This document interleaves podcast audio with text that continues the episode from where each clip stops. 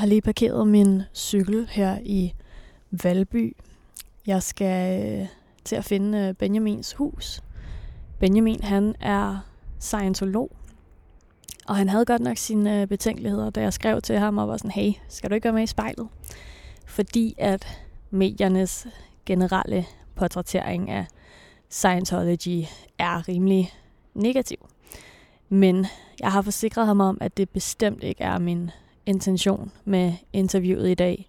Personligt så synes jeg jo bare, at det er skide spændende. Så, øh, så jeg er virkelig spændt på at høre en sådan, ja, insider-fortælling om den her øh, tro. Så lad os øh, prøve at gå hen og banke på.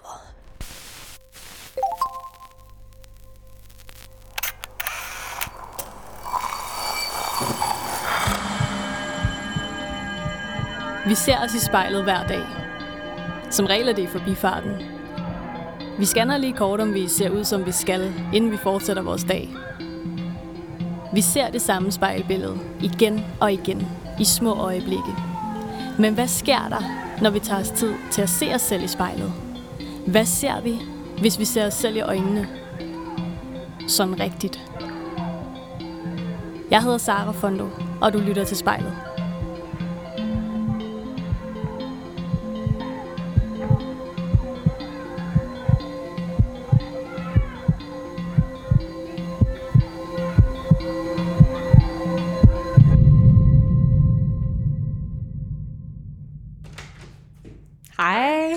Var sådan, der står Inger.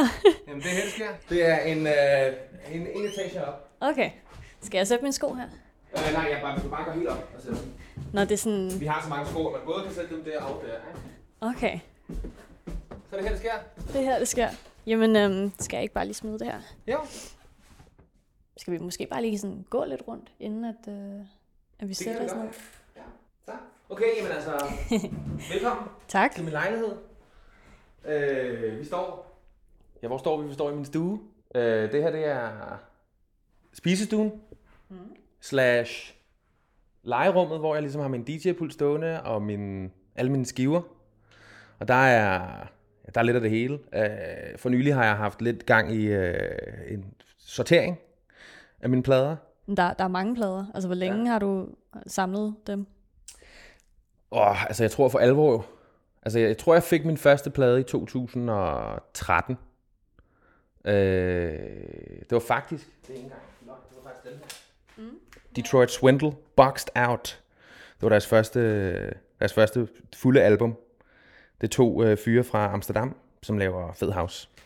De har nu skiftet navn til Damn Swindle, men altså, ja, det er en anden historie. Øh, ja, men så gik jeg sådan for alvor i gang med at samle her i måske en øh, 2016-17. Ja, fordi jeg kan se, at du har, øhm, du har sådan nogle små, øh, det hedder ikke post-its, hvad hedder sådan nogle øh, klister? Øh, Dymo. Dymo. Dymo dimser. Så der er, der er Great Listens, der er Deep House, Jazz, Jazz, Jazz, Rumster, Rumstation. Nå, rumstation. Rumster. Rumstationsboogie, funk, disco, house og, hvad står der? Marsmand. Ja. Hvad er Marsmand? Det er mit, øh, det er mit mere tæske-techno øh, bankende øh, DJ-alias, hvor jeg får lov at spille mere sådan øh, hurtigt slående house. Jeg vil ikke sige, det er decideret techno, men det er sådan mere hurtigt slående house og mere, øh, mere drømmende, mere ja, mere drømmende, mere mere til de sene morgentimer, hvor at folk virkelig skal have en over nakken. Ikke? Og det er jo sådan en lille alter på en eller anden måde. Det er det. Er det her, du sådan bruger sådan det meste af din tid, når du er i lejligheden? Øh, det vil jeg gerne have, det er. Øh, og det er det. Nogle gange får jeg virkelig lov til at fordybe mig længe. Øhm, og jeg føler, det er her, jeg ligesom kan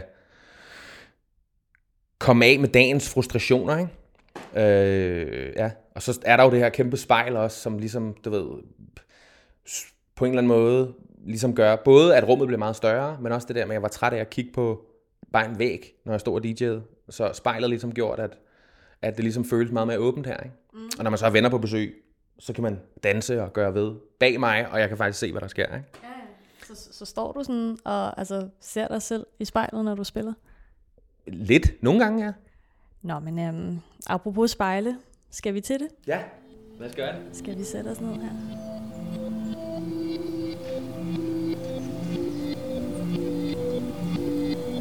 Jeg hedder Benjamin. Jeg er DJ, og jeg ser mig selv i spejlet.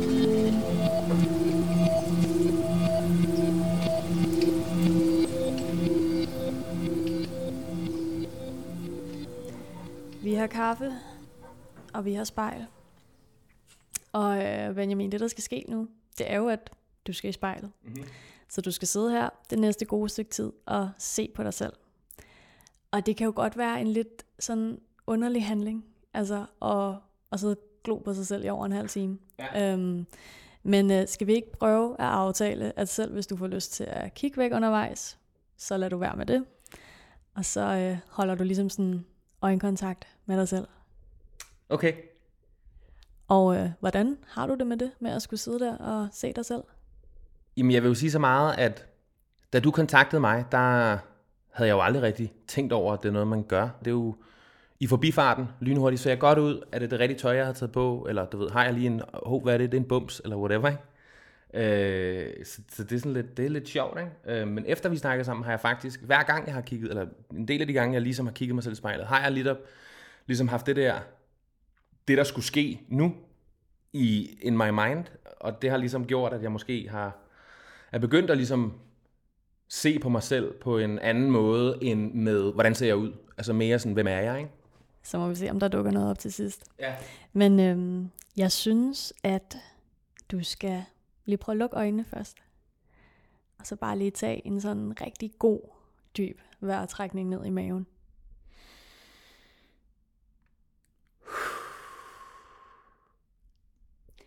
Og når du øh, føler, du er klar, så må du godt åbne øjnene og sætte dig selv i spejlet. Så Benjamin, jeg har forsøgt at øh, tilrettelægge interviewet, sådan at vi ligesom skal omkring øh, nogle hændelser, der har været meget definerende for ham, du nu sidder og ser på derinde i spejlet. Ja. Øhm, og der er ligesom en fællesnævner ved de her hændelser, og det er Scientology. For Ja. du er scientolog. Men vil du ikke prøve at starte med at fortælle mig, øh, hvad vil det for dig sige at være scientolog? Øhm, det vil sige, at jeg har en, en, en filosofi omkring livet, som jeg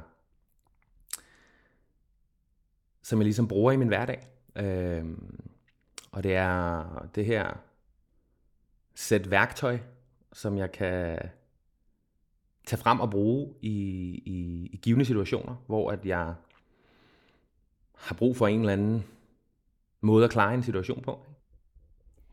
Og sidst vi talte, der, øhm, der fortalte du mig, at du, du er født ind i det. Ja. Men så kom jeg til at tænke på, altså hvad har dine forældres øh, sådan indgang til, til Scientology været? Min far, han... Min far, min far han, øh, han var en rigtig vildbasse øh, i hans unge dage. Og han fandt... Øh, altså han var sådan han var en Vesterbro dreng, ballademager. Øh, der var det ene og det andet. Og, altså der var, han havde, der var fart over feltet. Og på et tidspunkt, da han var... Hvad var han? 20, tror jeg, eller sådan noget. Der var der en eller anden fyr, der stak ham øh, en bog, som er skrevet af ham her, Elron Hubbard øh, som han læste. Øh, og det var sådan en selvhjælpsbog med, øh, øh den hedder Dianetik. Øh, og den læste han, og øh, han syntes, den var ret vild, og så gik han og snakkede med alle hans venner om, hvor, hvor fed den her bog var, og de var alle sammen sådan, åh oh, nej, det er jo det der Scientology, det skal du passe på, det er farligt. Altså, der er en af de her, altså enten lyver mine venner, eller også så lyver bogen. Så han øh, besluttede sig for at gå ind og, og tjekke det ud. Han gik simpelthen ind i den lokale Scientologikirke og sagde, Hallo, jeg vil gerne snakke med en, der er Scientolog. Og så snakkede han så med en eller anden, og så synes han, lød spændende, og så gik han i gang med at lave nogle kurser og sådan det der værd. Og så øhm, på det tidspunkt tror jeg så, at han mødte min mor, som også havde lavet nogle kurser derinde. Øh, og så fandt de ligesom sammen. Og så fik de mig øh, i 1990. Øh, og to år efter fik de min lillebror. Og hvilken rolle har troen sådan spillet i din opvækst? Altså tror du, at din opvækst har sådan differentieret sig på nogen måde? Det tror jeg som sådan ikke. Jeg tror ikke, det har haft en, en kæmpe indvirkning på min, på min opvækst. Altså, vi, vi, vi har jo, vi, vi gør jo ting, som en ganske gængs dansker øh, person gør. Øh, der er jo både jul, og der er påske, og der er alle de der øh, lækre helligdage og sådan noget. Så, det, så der, der fyrer vi den jo bare af, ligesom alle andre gør. Og, men, men ja, nej. Altså jeg ved ikke, altså det har måske allerede fra barns ben har jeg jo ligesom haft nogle specifikke syn, øh, altså måder at se på verden på. Øh, men jeg ved ikke, om den er anderledes fra så mange andre, hvis man, hvis man egentlig sætter sig ned og snakker med, med andre vedkommende. Så hvordan vil du sige, at du ser på verden? Altså, jeg ser på verden på en, en lys måde. Jeg ser en, en, en lys fremtid. Jeg ser ikke en dyster fremtid, så den mørke, jeg ser i verden, ser jeg som noget, der kan blive lyst.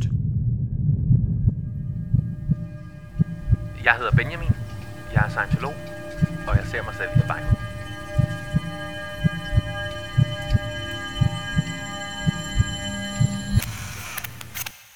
Og Benjamin, du har jo altså et, et ganske normalt liv. Du bor her i Valby med din kæreste, og du arbejder. Så hvordan, øhm, hvad siger man, sniger, sniger troen sig ind i hverdagen? Hvordan kan man mærke den?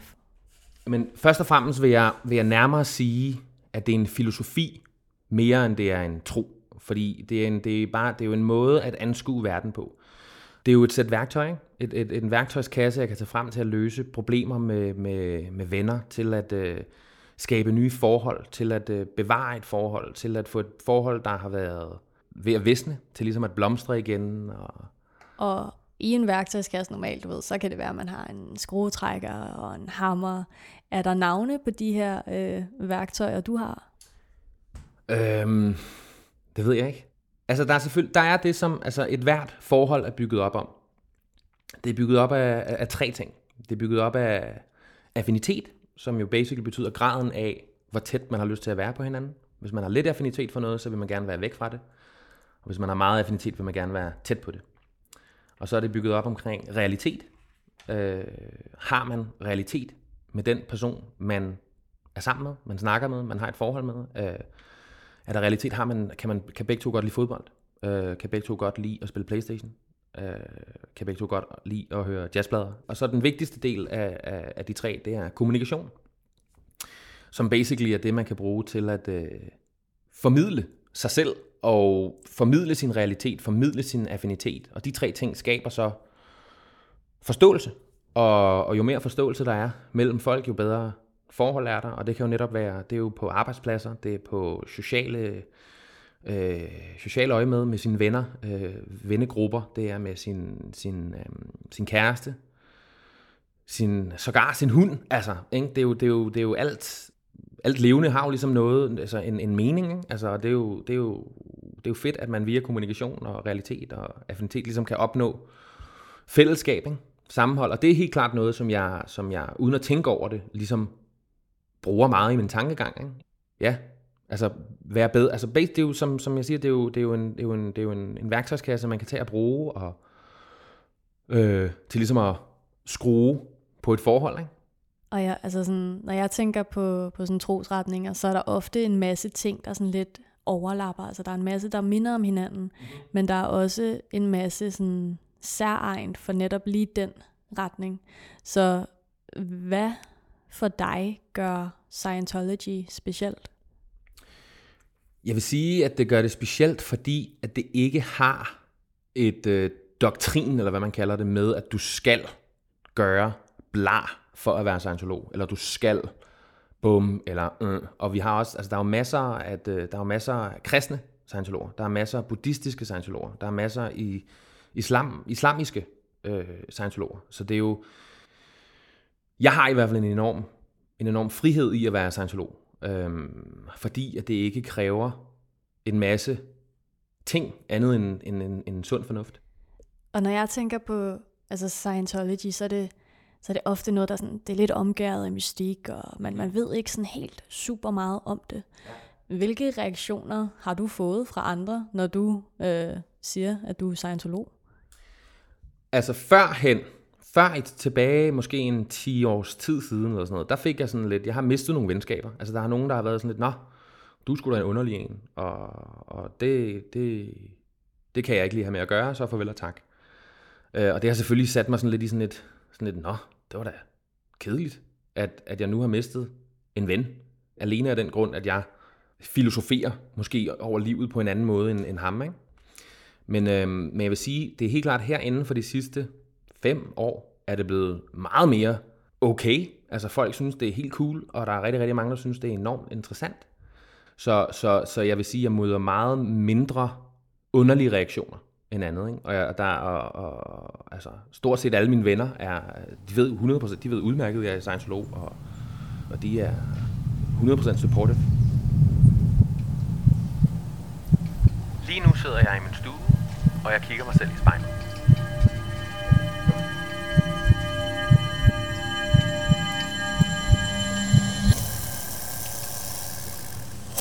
Jamen, øhm, Benjamin, jeg synes, at vi skal prøve at dykke ned i en hændelse, som jeg ved har været rigtig definerende for dig. Ja. Og ja, det er, øhm, det er en familieferie Mhm. mm-hmm. i Thailand i 2004, som ligesom kommer til at sætte sine spor. Kan du prøve at fortælle, hvad er det, der sker her? Jo, det var min far og min mor og mig og min lillebror. Vi havde taget en måned ud af vores kalender. Det var i starten af december, og skulle vi være der hele december. Og vi, vi rejste meget Thailand rundt, øhm, og så i slutningen, øh, lige mellem jul og nytår, der øh, ramte tsunamien. Og det gjorde den, imens at vi var ude på en longtailboat. Vi var ikke mere end en 700-800 meter ude på land, vandet, da det var, at øh, den her tsunami kommer. Og, og, jeg, og jeg ser ude i horisonten noget underligt. Og så siger jeg til ham her, føreren, at øhm, der sker altså et eller andet underligt ude i horisonten. Hvad er det der underlige brus, der er derude, eller hvad er det for noget? Og både manden, han får ligesom sagt på, på thai-engelsk, at øh, det er det er det, der sker, når en speedbåd sejler hurtigt, så efterlader den ligesom det her bølgesprøjt. Og det gav som sådan også mening, men i det han sagde det, der forsvandt den her bølgesprøjt. Og det synes jeg var underligt. Og så, så viste det sig så igen på den anden side af horisonten. Og så var jeg sådan lidt, det er da totalt mystisk det her. Og så ud i det blå sagde min far så, det der, det er en tsunami. Vend båden nu. Og jeg var sådan, en tsunami, hvad, hvad er det? Hvad er det for et ord? Jeg havde aldrig nogensinde hørt ordet tsunami før. Og så havde jeg en eller anden idé om, at det var en tidevandsbølge eller sådan noget. Jeg bare sådan, nå okay, at, nå, men det er måske en eller anden ting, der sker i ny og næ i Thailand. Og det, nå, nå, men så må vi jo bare sejle over den, eller sådan noget. Og jeg kan godt se, at den der bølge, den bliver større og større, i det den kommer tættere og tættere på os, og der er både der er længere ude i horisonten, som ligesom, som ligesom rammer, øh, som, som bølgen ligesom rammer, altså de henover, altså båden bliver ligesom mødt af den her bølge, og så ryger den henover, øh, og, så, og så er den væk på den anden side. Og den kommer tættere og tættere og tættere, og bådføreren begynder så at vende båden, så vi begynder at sejle tilbage mod land. Øh, men den er ikke særlig hurtig, den her longtailboat. Så vi, så vi ender med ligesom at blive, blive ramt af den her bølge øh, i røven af, af båden der, som så flipper båden over, imens mig og min mor vi ligesom sidder inde i båden. Og min far og min lillebror de når at hoppe ud. Øh, og vi bliver så smadret rundt i den her bølge. Øh, og vi havde lige fået redningsveste på, og, og det var sådan helt syret, for det var den første ud af måske 30 longtailboats, vi havde været i, som, som havde redningsveste. Og det var... Og, det, og dem fik vi så på, og, og vi blev, så kommer vi så op, du ved, af vandet, og er sådan helt forslået, og min mor, hun bløder i ansigtet, og jeg er sådan helt, hvad foregår der, mand? Og, og så kan, jeg det, jeg kan høre min far råbe, kom væk, der kommer en bølge mere. Og så begynder vi så at vende om og sejle væk, fra, så svømme væk fra den her båd. Og vi håber så selvfølgelig, at når bølgen kommer, at båden ikke ligesom smadrer ind i os. Øhm, det gør den heldigvis ikke, men, men til gengæld så er der jo alt muligt i den her bølge. Det er jo sådan en væg af vand, mur af vand, der bare kommer brølende mod en. Så, så da den først rammer os, der øhm, snorer jeg rundt under vandet i en 30-40 sekunder. Det gælder bare om at, at holde vejret, og så jeg vidste hverken, hvad der var op eller ned, og, og det, var, det var virkelig brutalt at blive forslået, altså slået over det hele, alle mulige underlige ting, der var i det her, i den her bølge. Og vi kommer så op, øh, op igen, helt øh, forpustet, og en kæmpe vejrtrækning, og, og jeg, jeg lægger så mærke til, at jeg har, jeg får et ar, eller jeg får en, øh, et sår på, under læben. Øhm, jeg bløder selv ud her, og jeg er sådan lidt, nå, hvad var det? Og, og det viser så, at jeg havde hamret hovedet ned i, inde i båden havde jeg hamret det ned i det sæde, vi havde siddet på, som var knækket, sådan et træsæde, som, øh, som så gjorde, at jeg slog hul ind, altså slog hul øh, ind til munden, ikke? Som man kan se i Så man, ja, som jeg faktisk sidder og kigger på mig selv i spejlet nu, ikke? Jeg hedder Benjamin. Jeg overlevede tsunamien, og jeg ser mig selv i spejlet.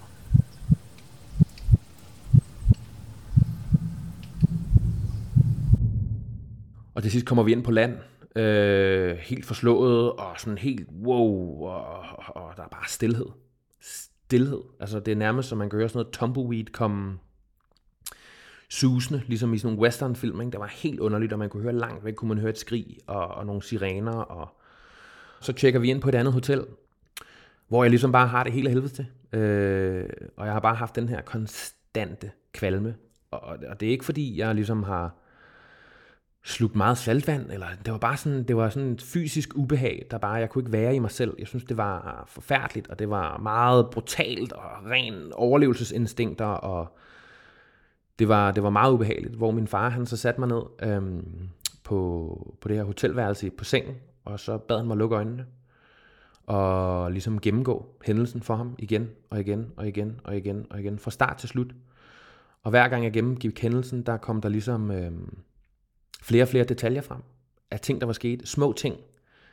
Jeg, jeg, jeg husker, at jeg, en ting, der kom frem, det var, at øh, jeg var 14 år gammel dengang, og jeg var begyndt at ryge smager og det vidste mine forældre ikke. Og jeg, øh, og det, min første nogenlunde rationelle tanke, da vi var kommet op på land igen, var, at åh oh, nej, to ting. Min smøger er blevet våde, og mine forældre ved ikke, at jeg ryger. Og det var sådan lidt, hvad er det for en underlig, øh, usammenhængende tanke, jeg har? Altså, jeg har næsten, altså, vi har, nær, vi har overlevet noget så groteskt, og så er det min første, sådan, mere eller mindre normale tanke. Øh, og det var sådan nogle ting, jeg ligesom der ligesom, nå ja, det tænkte jeg også, og jeg kom ligesom, jeg fik ligesom, imens jeg gik igennem alle de her, i den her, altså imens jeg gik igennem den her øhm, hændelse igen og igen og igen, var det også som om det her fysiske ubehag, den her kvalme, lige så stille og roligt forsvandt. Indtil jeg til sidst overhovedet ikke havde fysisk ubehag, og faktisk bare havde den her vilde, vilde hændelse, jeg netop havde oplevet. Men den dårligdommen i hændelsen var ligesom slettet. Og det synes jeg var helt vildt, og så det sagde min far, at det var, det var, det var den her bog, genetikbogen, hvor der ligesom står den her procedure i, hvordan man ligesom kan komme af med det fysiske ubehag, det psykiske ubehag, der ligger i hændelser i ens liv. Øh, og, og det var for vildt.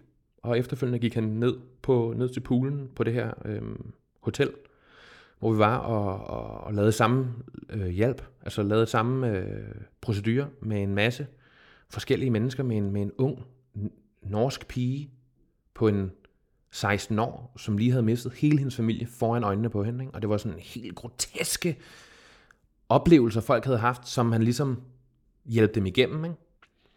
på sådan en vildt terapeutisk måde, og det var, det var enormt sejt. Altså, og, og lige sådan der, der havde jeg sådan virkelig for alvor set op til min far. Ikke?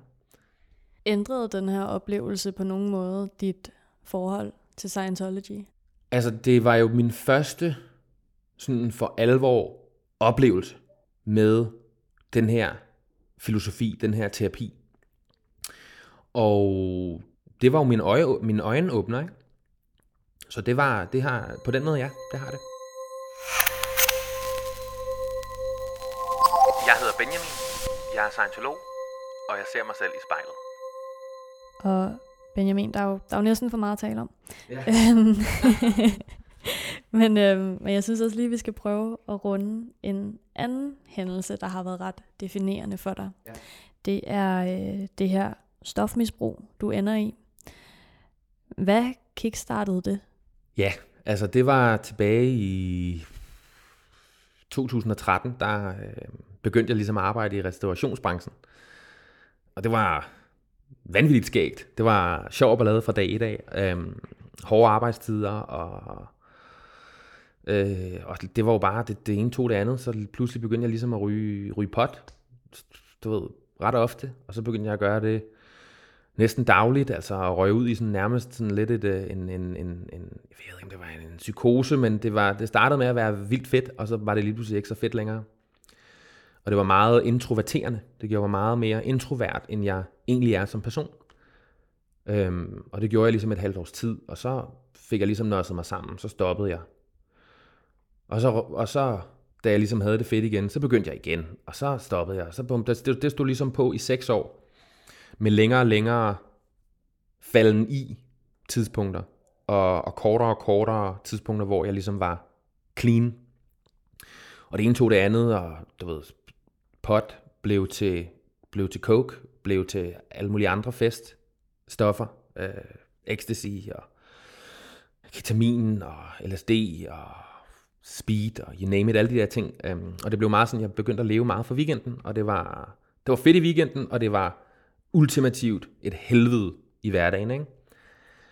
Jeg havde virkelig brændt en masse broer, og det var virkelig begyndt at være noget lort. Og på samme tidspunkt var min far, begyndt, han, var, han var blevet syg. Han var blevet enormt syg. Han, vi havde fundet ud af, at han havde kræft. Øhm, og det var, det var rigtig, rigtig svært for mig ligesom at, at, at finde hoved og hale i, og, og hvad var min rolle i det her, og jeg kunne ikke, der, jeg kunne ikke finde ud af det.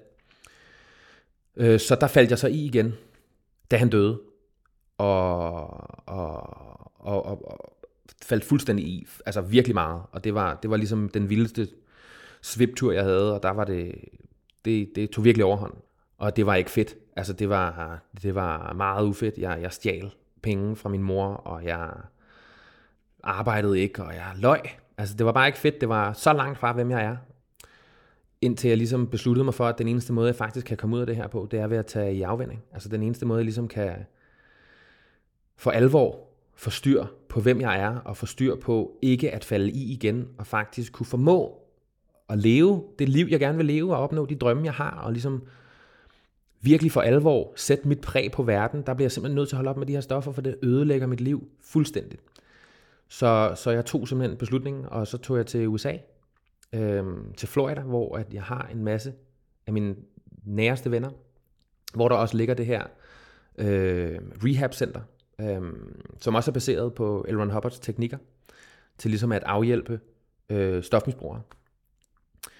Øh, så jeg tog derhen og tjekkede mig selv ind, og var der i en tre måneders tid, og gennemgik det her øh, fuldstændig livsændrende forløb, som har gjort, at jeg efterfølgende nu har været clean i, i over to år, og ikke har den fjerneste hverken lyst eller idé om, at jeg nogensinde kommer til at falde i igen. Og, og det synes jeg er enormt. Det er sådan enormt sejt. Altså, når, og det er sådan noget, når jeg kigger mig selv i spejlet, der, er der, en, der kan jeg se, at jeg, der er en stolthed, og der er en, en indre lyst til ikke at holde mig selv tilbage, og til at få ting til at ske i min verden. Ikke? Du siger, at det var sådan livsændrende. Mm. Hvordan øhm, kom det mere sådan konkret til udtryk?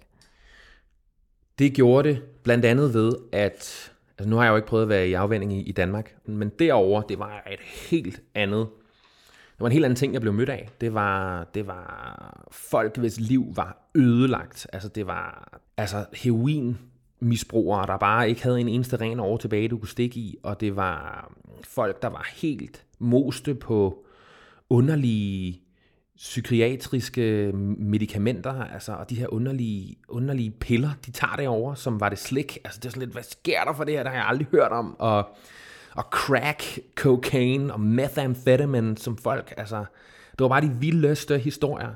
Øhm, så det var enormt sådan, hold da op, og her kommer jeg, og jeg har bare sådan, jeg kan godt lide at tage stoffer i weekenden. Ikke? Og det var, sådan, det var enormt øhm, en helt anden verden, end jeg var vant til. Så det var også sådan med til at sige, wow, okay, jeg kan da godt se, at der skal jeg bare overhovedet ikke hen. Og så var det også, øh, til sidst i programmet laver man en, øh, en, en del, altså nogle, nogle selvhjælpskurser, sammen med, med nogle med eksnarkomaner og med folk, som selv har taget programmet, og nu har valgt at blive der for at hjælpe andre med at komme igennem programmet. Så, som så hjalp mig med ligesom at, at komme clean, altså få skrevet alle de ting ned, jeg havde gjort, alle de gange, jeg havde løjet, stjålet, gjort ting, jeg ikke skulle have gjort, og, og sortere ud i mine venner, hvem var gode, hvem var dårlige, pros and cons, ikke? Og så sidst men ikke mindst lave en decideret plan over, hvordan kommer jeg, hvordan sikrer jeg mig, at jeg ikke ryger tilbage i samme lort.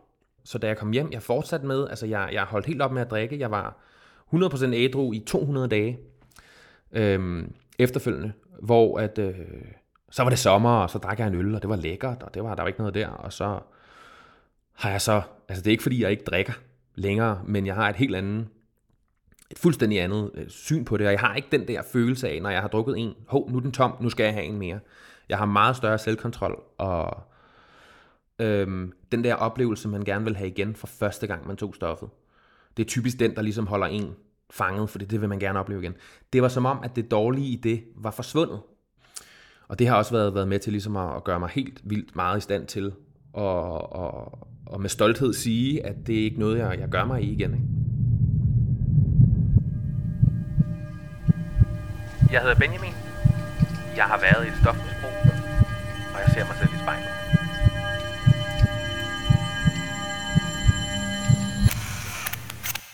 Og jeg ved, det først er her, altså for to år siden under rehab, at du rent faktisk sådan tager beslutningen, at hey, jeg vil sgu faktisk godt være en, en, sådan, en del af Scientology, selvom du jo allerede var det, men det, du sagde det, det var sådan en, ja, altså en, en beslutning, du tog for dig selv først her. Øhm, hvad var det, der førte til den beslutning, eller sådan, hvad var det for en åbenbaring, der ligesom du fik der? Det var, øhm, det er rigtigt, hvad du siger. Det, det var først der, at det sådan for alvor gik op for mig, at okay, der må simpelthen, der må være noget om det her. Nu har det to gange haft så enorm en impact på mit liv, at, at, at nu har jeg en eller anden enormt selvdetermineret ønske om at tjekke det her ud for alvor. Og der var det så, at jeg kom hjem fra, fra rehab, og mere eller mindre med det samme ligesom gik i gang med ligesom at gøre skaden god igen for de mennesker, jeg havde brændt broen for. Og da jeg havde gjort det, da jeg var færdig med det, og da jeg havde gjort de her ting, der øh, begyndte jeg at, at, at få en masse øh, hjælp inde i kirken, altså øh, noget, noget terapi. Øh, lidt af det fra hændelsen i øh, under tsunamien der, hvor øh, jeg så fik en masse, en masse terapi og en masse hjælp, som ligesom virkelig gav mig en masse tools til at kunne komme øh, endnu længere i livet, øh, og en større selvindsigt, og en større, altså en opdagelse af, hvem er jeg? Og, og, og hvad, hvilke dele af mig er ikke mig, og hvad, hvilke dele af mig har jeg ikke brug for, for at komme længere i livet, og hvilke dele har jeg brug for, og hvilke dele har jeg brug for at gøre bedre, for at komme endnu længere i livet. Og det har jeg så dyrket meget siden da. Øhm, rigtig meget, ja.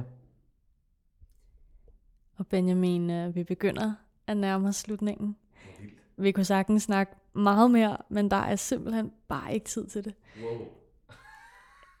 Hvordan øh, har det været at sidde og ja, først og fremmest genfortælle de her ting, men også at, at se på dig selv samtidig? Altså, det har været totalt syret, for at sige det mildt. Øhm, til at starte med havde jeg sådan lidt svært ved hele tiden at holde øjenkontakt med mig selv, men så begyndte jeg også ligesom at kigge lidt omkring på mit ansigt. Øh, og så begyndte jeg, så røg jeg ind i sådan noget med, at jeg slet ikke lagde mærke til, at jeg kiggede på mig selv, og jeg lige så godt faktisk kunne have kigget på dig. Fordi jeg var så meget inde i det, som jeg fortalte om. Og det var også faktisk vildt interessant at snakke om, om, om de historier igen, og det var, det var rart, at, at, at du sad og faktisk bare lyttede. Øhm, det er sjældent, at, at, øh, at man møder nogen, som, som bare lytter, uden at skulle have alle mulige ting at sige, og vigtige ting og sådan noget, for det, det, det, det er rart at, at blive lyttet til. Det er enormt øhm, validerende. Så, så det skal du have tak for. og er der en sidste ting, du kunne have lyst til at fortælle i spejlet? Altså, jeg, jeg kunne godt tænke mig at sige til mig selv, at, at du, du skulle noget langt, Benjamin. Og det, det jeg er stolt over. Og, men på samme tid kan jeg også se, at der er en, en fremtid foran dig, som hvis du bare gør det, du egentlig har sat dig for, så skal der nok komme fed succes. Ja. ja. Tusind tak, fordi du havde lyst til at være med. Velkommen. Velkommen. Det var enormt spændende.